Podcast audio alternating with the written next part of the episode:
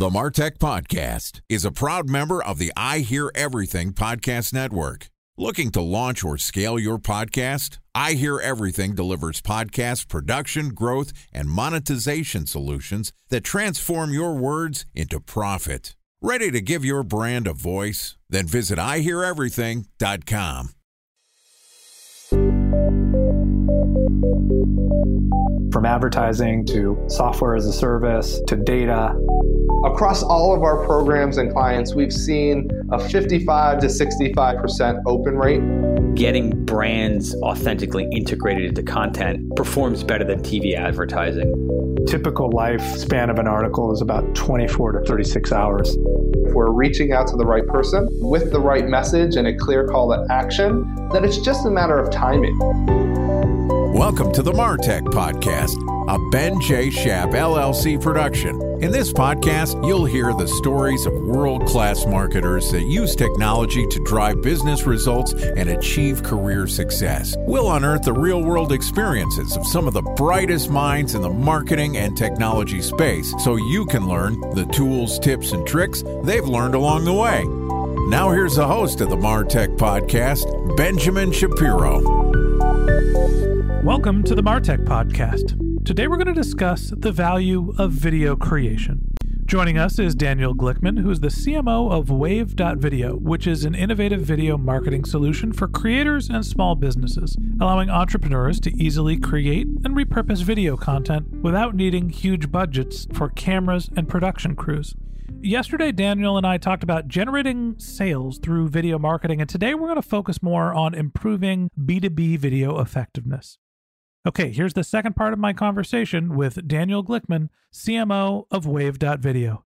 Daniel, welcome back to the Martech podcast. Thank you, Ben. Glad to be here again. Excited to have you back on the show. Yesterday, we talked a little bit about video and how you can have different types of production with different costs associated but there are ways to repurpose your video to make it effective in multiple channels, whether that's long format to short format, whether it's video to audio to text. You could really repurpose videos, and that helps offset some of the higher costs for your video production. When you're in a B2B business and you're not using your product shots, right? You're not just showing product info and educating people how to use your products or services, but you're really in a longer sales cycle. Tell me some of the ways where video can be effective.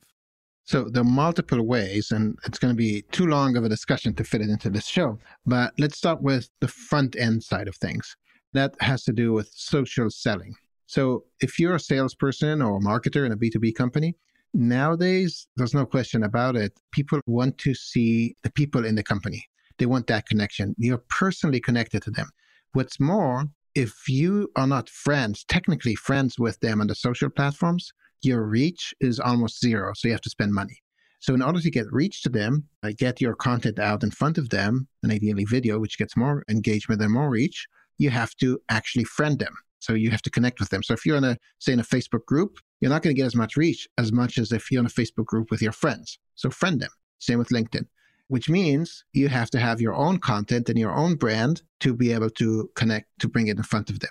So you have to generate your own content, which is relevant to them and somehow connects them to the company you work for, to the brand, right? You're the bridge. There's an interesting change in the employee employer relationship here where employee advocacy is becoming more of a known quantity in a marketing channel. And so now employers are not only interested in how capable you are as a marketing operator, as a strategist, as an executive, it's also who do you know? It used to be what Rolodex are you bringing with you? Now nobody has a Rolodex for anybody under 35 years old. That was a collection of business cards and pieces of paper with phone numbers written on it. Talk to me a little bit about the video content and how B2B brands are able to use social selling and advocacy without actually crossing the line and getting too much into their employees' business. That line has long been blurred and it can be sometimes problematic, but essentially, we're all influencers. So we're not just salespeople or marketers, we're influencers. We each have our own little brand and we each have some topic we specialize in that we present. I, for example, am a specialist in video marketing and video marketing strategy. I'm here as Daniel, but I also work for Wave.video. So through sharing my knowledge here, I'm able to connect that to the company I work for, to Wave.video. But I wouldn't be able to do that if I didn't have a bit of a name and a bit of expertise that I have to share, right? It's not enough for me to be a CMO and to know how to lead a marketing team. I also have to be a specialist in something that relates to the company I work for. So I produce content of my own. So, social selling is an important aspect. Using employee advocacy is another way to make your B2B marketing more effective. You also talked about the idea of personalization. It seems like there is more of a trend in marketing to have the people running the team present the content as opposed to the organization present the content. For example, let's say I was still working at eBay where I worked, I don't know, 10, 15 years ago. If I were launching a product, it wouldn't necessarily be eBay saying, hey, we're launching this tool. It'd be Benjamin Shapiro saying, I'm the project manager for this tool. I work for eBay and we're launching it together. Talk to me about the difference between brands creating content and employees creating content.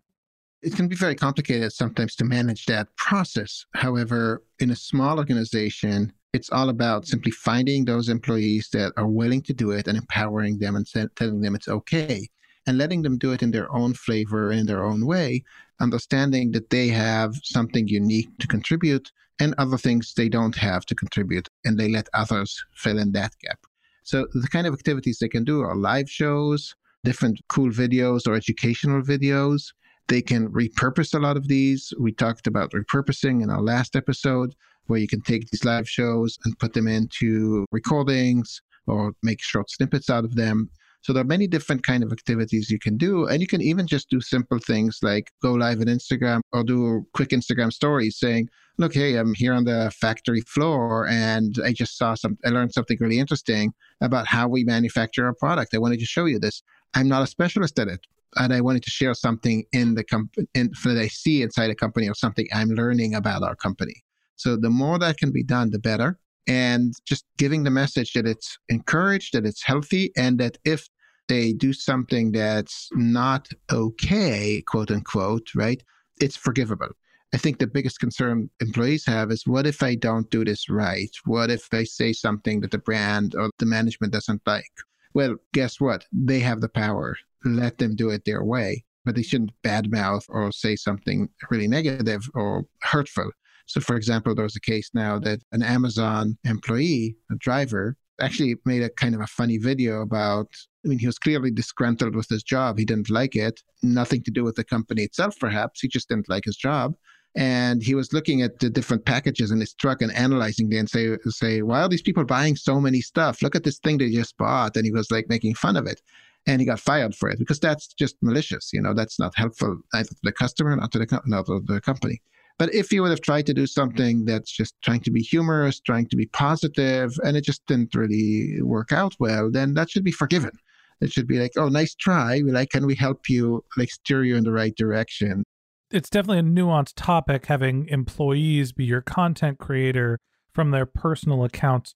One of the things that you mentioned, I think we'd be remiss if we didn't talk about it, is not all video is pre recorded right? We're seeing a rise in live casts, webinars.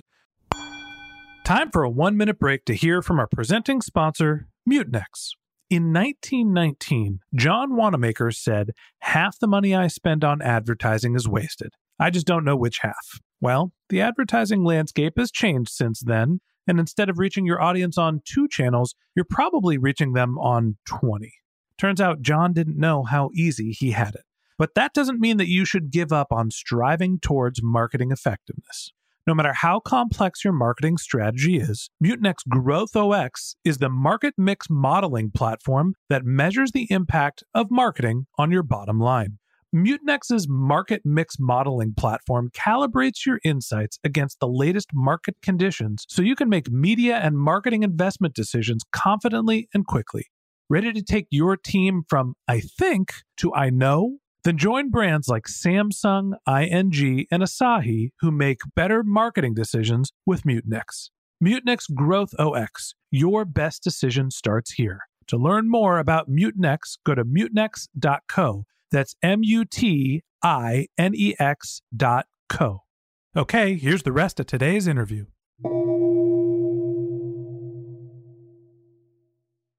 A special thanks to our presenting sponsor, Mutinex. Ready to take your team from I think to I know? Then join brands like Samsung, ING, and Asahi who make better marketing decisions with Mutinex. Mutinex Growth OX, the marketing mix modeling platform that makes measuring ROI fast, easy, and cost effective. Request a demo at mutinex.co. That's M U T I N E X.co.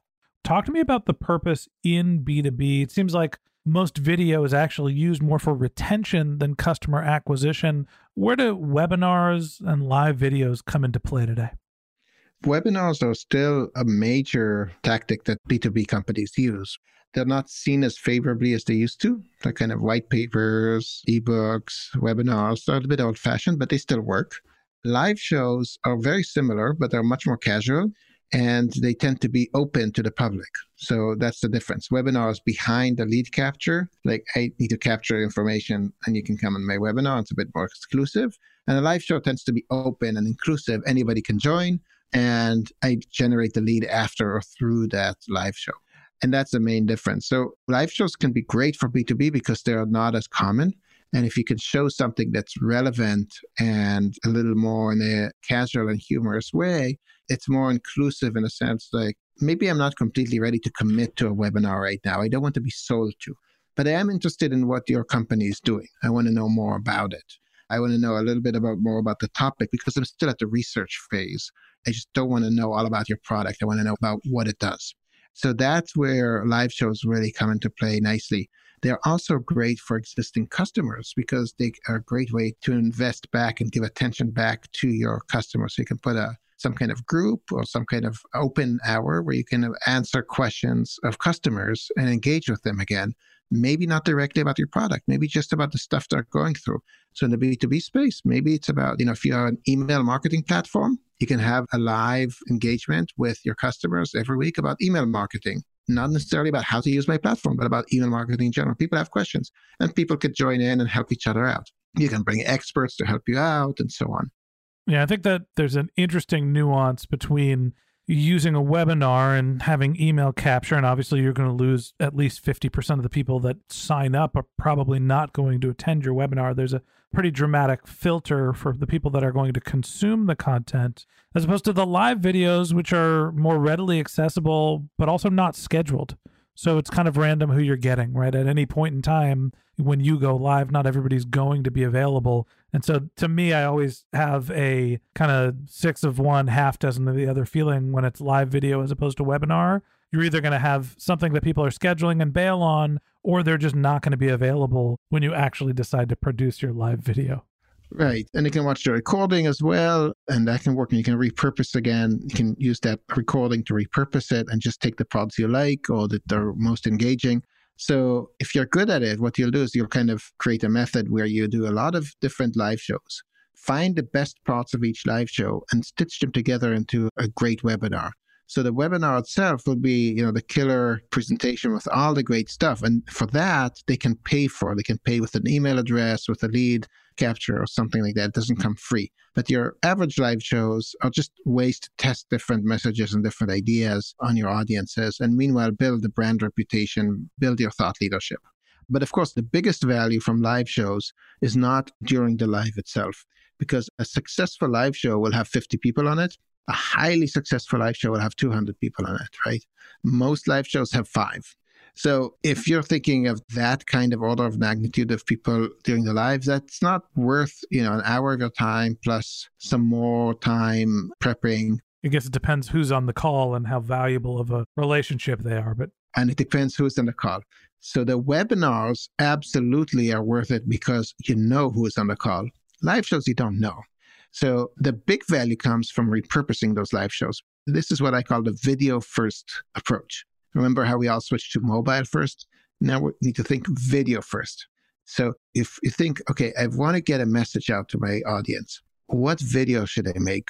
How should I get that video in front of them? How should I repurpose it?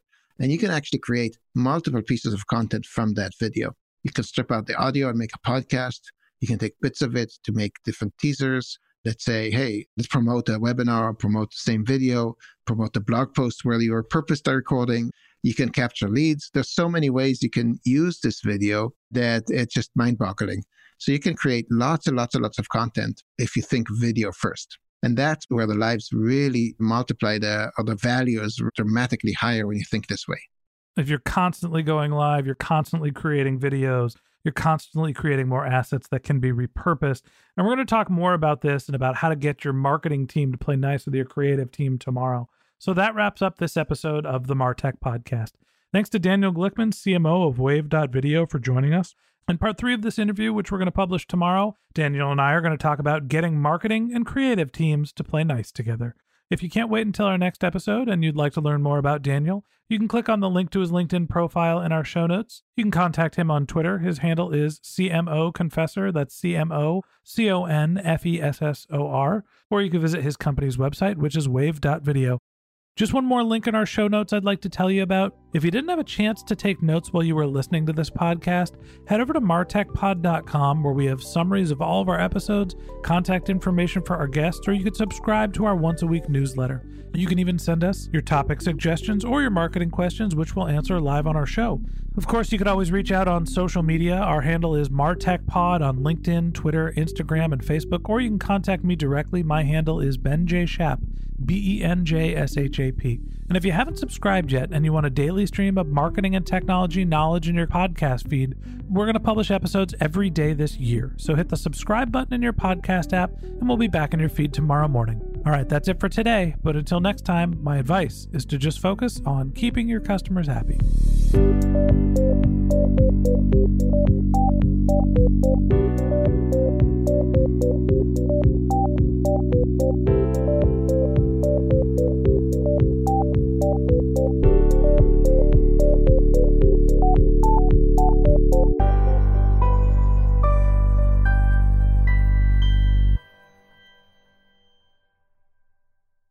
Thanks for listening to the Martech Podcast, and I Hear Everything production.